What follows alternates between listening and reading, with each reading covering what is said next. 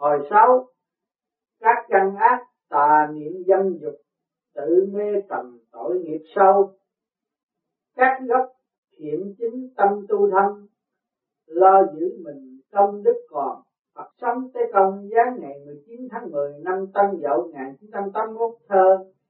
Sắc tự đầu thượng nhất bả đao, không tự lợi kiếm trảm anh hào. Đa thiểu mê mông suy hoa khách, tầm luân nhiệt hải khốn khổ lao. Dịch chữ sắc trên đầu có chữ đao, bén như gươm sắc chém anh hào.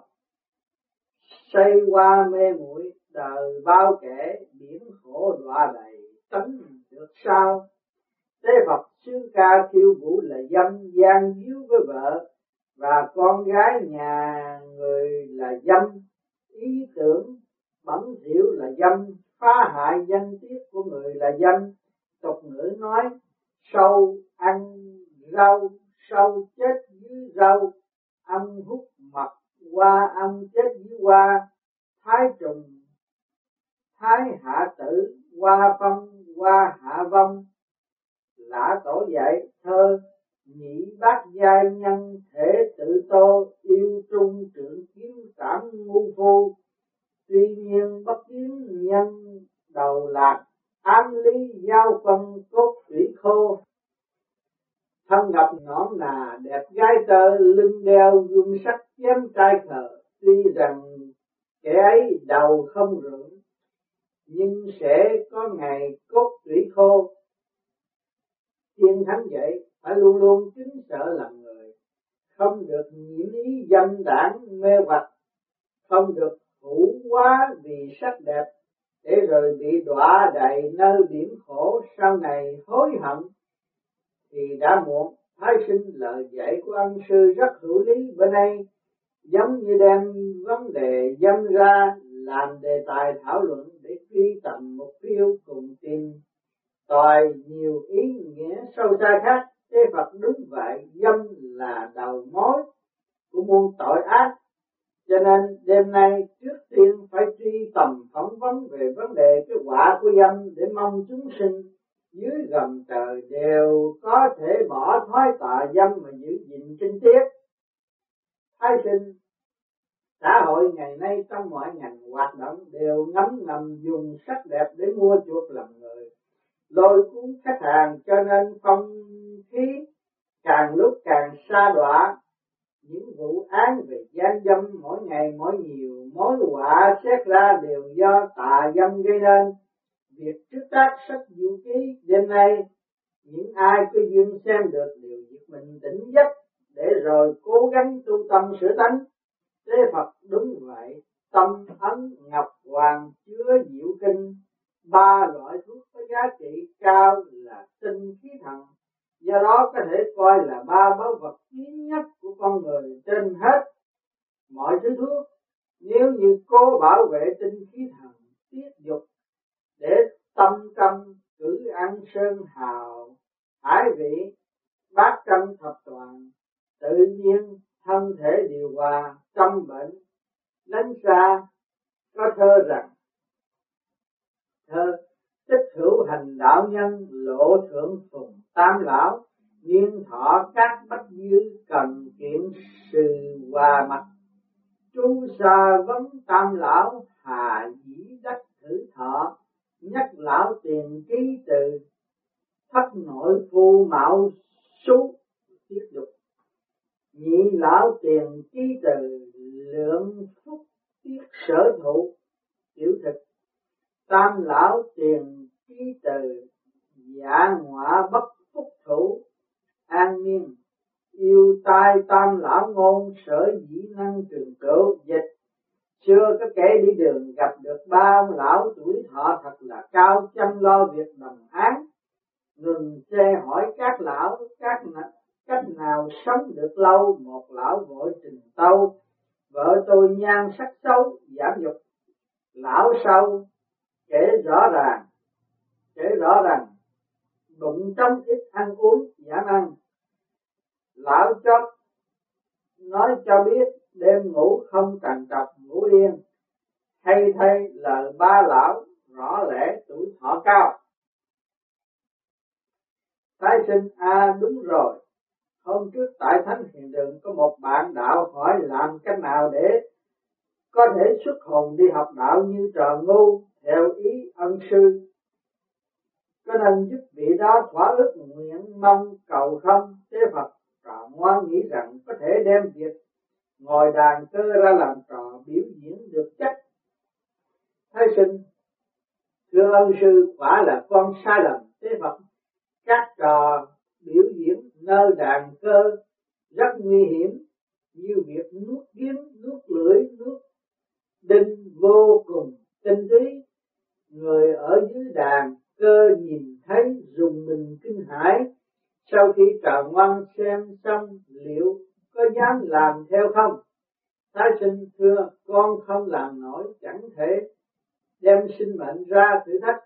Thế Phật, sở dĩ đời không thoát được phạm thân mà đòi xuất hồn đi học đạo thì chỉ như những kẻ đồng bóng biểu diễn trò này trò nọ mà thôi, làm sao có thể tự đóng cửa tạo chê mây, nên chỉ đạt thích một cách mù lòa. Việc tu đạo phải từ từ từng bước một, tới ngày công thành quả mãn, thoát xác siêu thăng, tự mình tạo được chiếc xe mây, qua đông, qua tây, thông dong đi lại, đó mới chính là, chính thật là được văn du. Còn các xe đi mượn đều phải trả, đó không phải là cứu cánh, à tất, lại đem tâm hiếu kỳ đi mong cầu thỏa mãn dục vọng nhất thời. Sao? Ồ, bữa nay thời giờ đã trễ, tờ ngoan mau lên đại sang chuẩn bị văn du. Thái sinh, thưa con đã sẵn, đã sửa soạn xong, kính mời ấn sư lên đường. Tế Phật, đã tới nơi tờ ngoan có thể mở mắt ra. Thái sinh, bữa nay ân sư hướng dẫn con tới thăm một khu phố.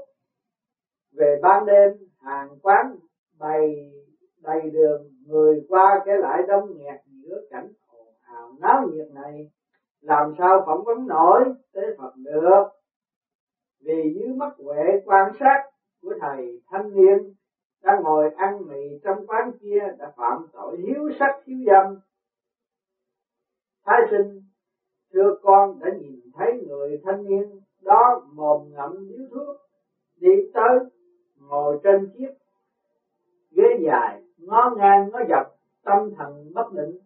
Trên bàn có một tô mì, một chén rượu, mắt lao liên coi vẻ không phải người lương thiện, tính khí rất hung hăng, nóng nảy, không rõ đã phạm phải những tội ác gì. Thế Phật, theo như sự ghi chép của thần Tam Thi, vị thanh niên này thường dùng ba tắc lưỡi làm thân với đàn bà con gái, rồi lợi dụng trong lúc trò chuyện lấy bùa mê thuốc lú giấu sẵn trong người ra bỏ vào đồ ăn thức uống, khiến bao kẻ mắc phải thân bị làm nhục. Thái sinh, à tán tận lương tâm đến mức đó được sao? Lừa người mà chẳng biết nhục, nếu y đặt mình vào hoàn cảnh của người sẽ thấy thế nào? Hoặc như em ruột thịt, ta chỉ em ruột thịt của y bị thất thân thì y sẽ cảm thấy ra sao? Thứ người này chẳng còn chút liêm sĩ, chôn vùi lương tri, hỏi sao không chịu nghiệp quả báo ứng? Thế Phật, tổ đức của kẻ này vẫn còn nên báo ứng chưa thể xảy đến ngay, nhưng năm năm nữa hắn sẽ học tử nhất sinh. Bởi vậy ta hy vọng hắn mau mau quay đầu tỉnh ngộ, không vì một chút khoái lạc mà phải mang quả muôn đời. Còn các thiếu nữ phải lựa bạn mà chơi, chớ mắc vào trầm thứ bạn lang sói. Phải coi xét hành vi tính tình của kẻ muốn quen mình, xem có chân thành không đã, rồi hãy kết bạn, như vậy mới tránh được hậu quả. Thái sinh, ân sư dạy quả là đúng, người thanh niên đó đã cưỡi xe gắn máy phóng đi. Thưa ân sư, đêm nay Ta nên tìm thêm một người nữa để phỏng vấn viết sách không? Thế Phật nên chứ chúng ta hãy tiến tới trước, vì quán sách đằng kia có một thanh niên theo như thần Tam Thi Di, thì hắn đã say mê coi sách báo khiêu dâm từ thời còn học trung học. Thái sinh thưa con đã nhìn thấy người thanh niên đó, coi vẻ mặt rất sáng sủa, cớ sao lại có những hành vi như vậy? Thế Phật, ba năm trước đây, sau khi xem sách báo khiêu dâm, thanh niên này bị tư tưởng dâm đảng ám ảnh, thân thể suy nhược, không thể tập trung tinh thần, phải nghỉ học một năm. Trong thời gian này vô tình có một người bạn đem tới tặng cung quan thánh đế giới dâm kinh. Nhờ được đọc kinh này, hiện giờ đã từ bỏ được thói quen xấu xa. Thái sinh, người ta không phải là thánh hiền, lỡ phàm phạm điều sai quấy, nếu biết sửa đổi há lại không trở nên tốt lành được hay sao?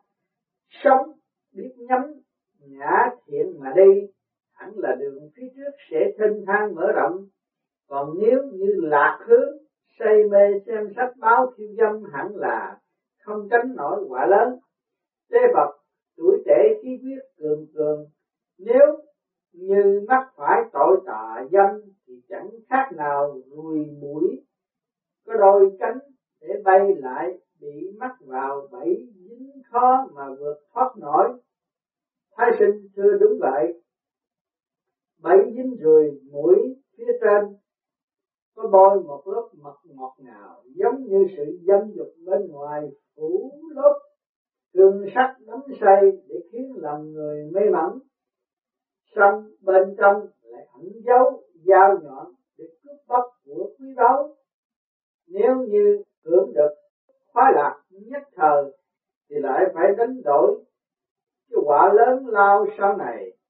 Kẻ đam mê vật dục, tâm linh vô phương thanh tịnh nói, hành động đó sẽ nuôi dưỡng sự tồi tệ cùng tai họa, tự tìm hoạn nạn.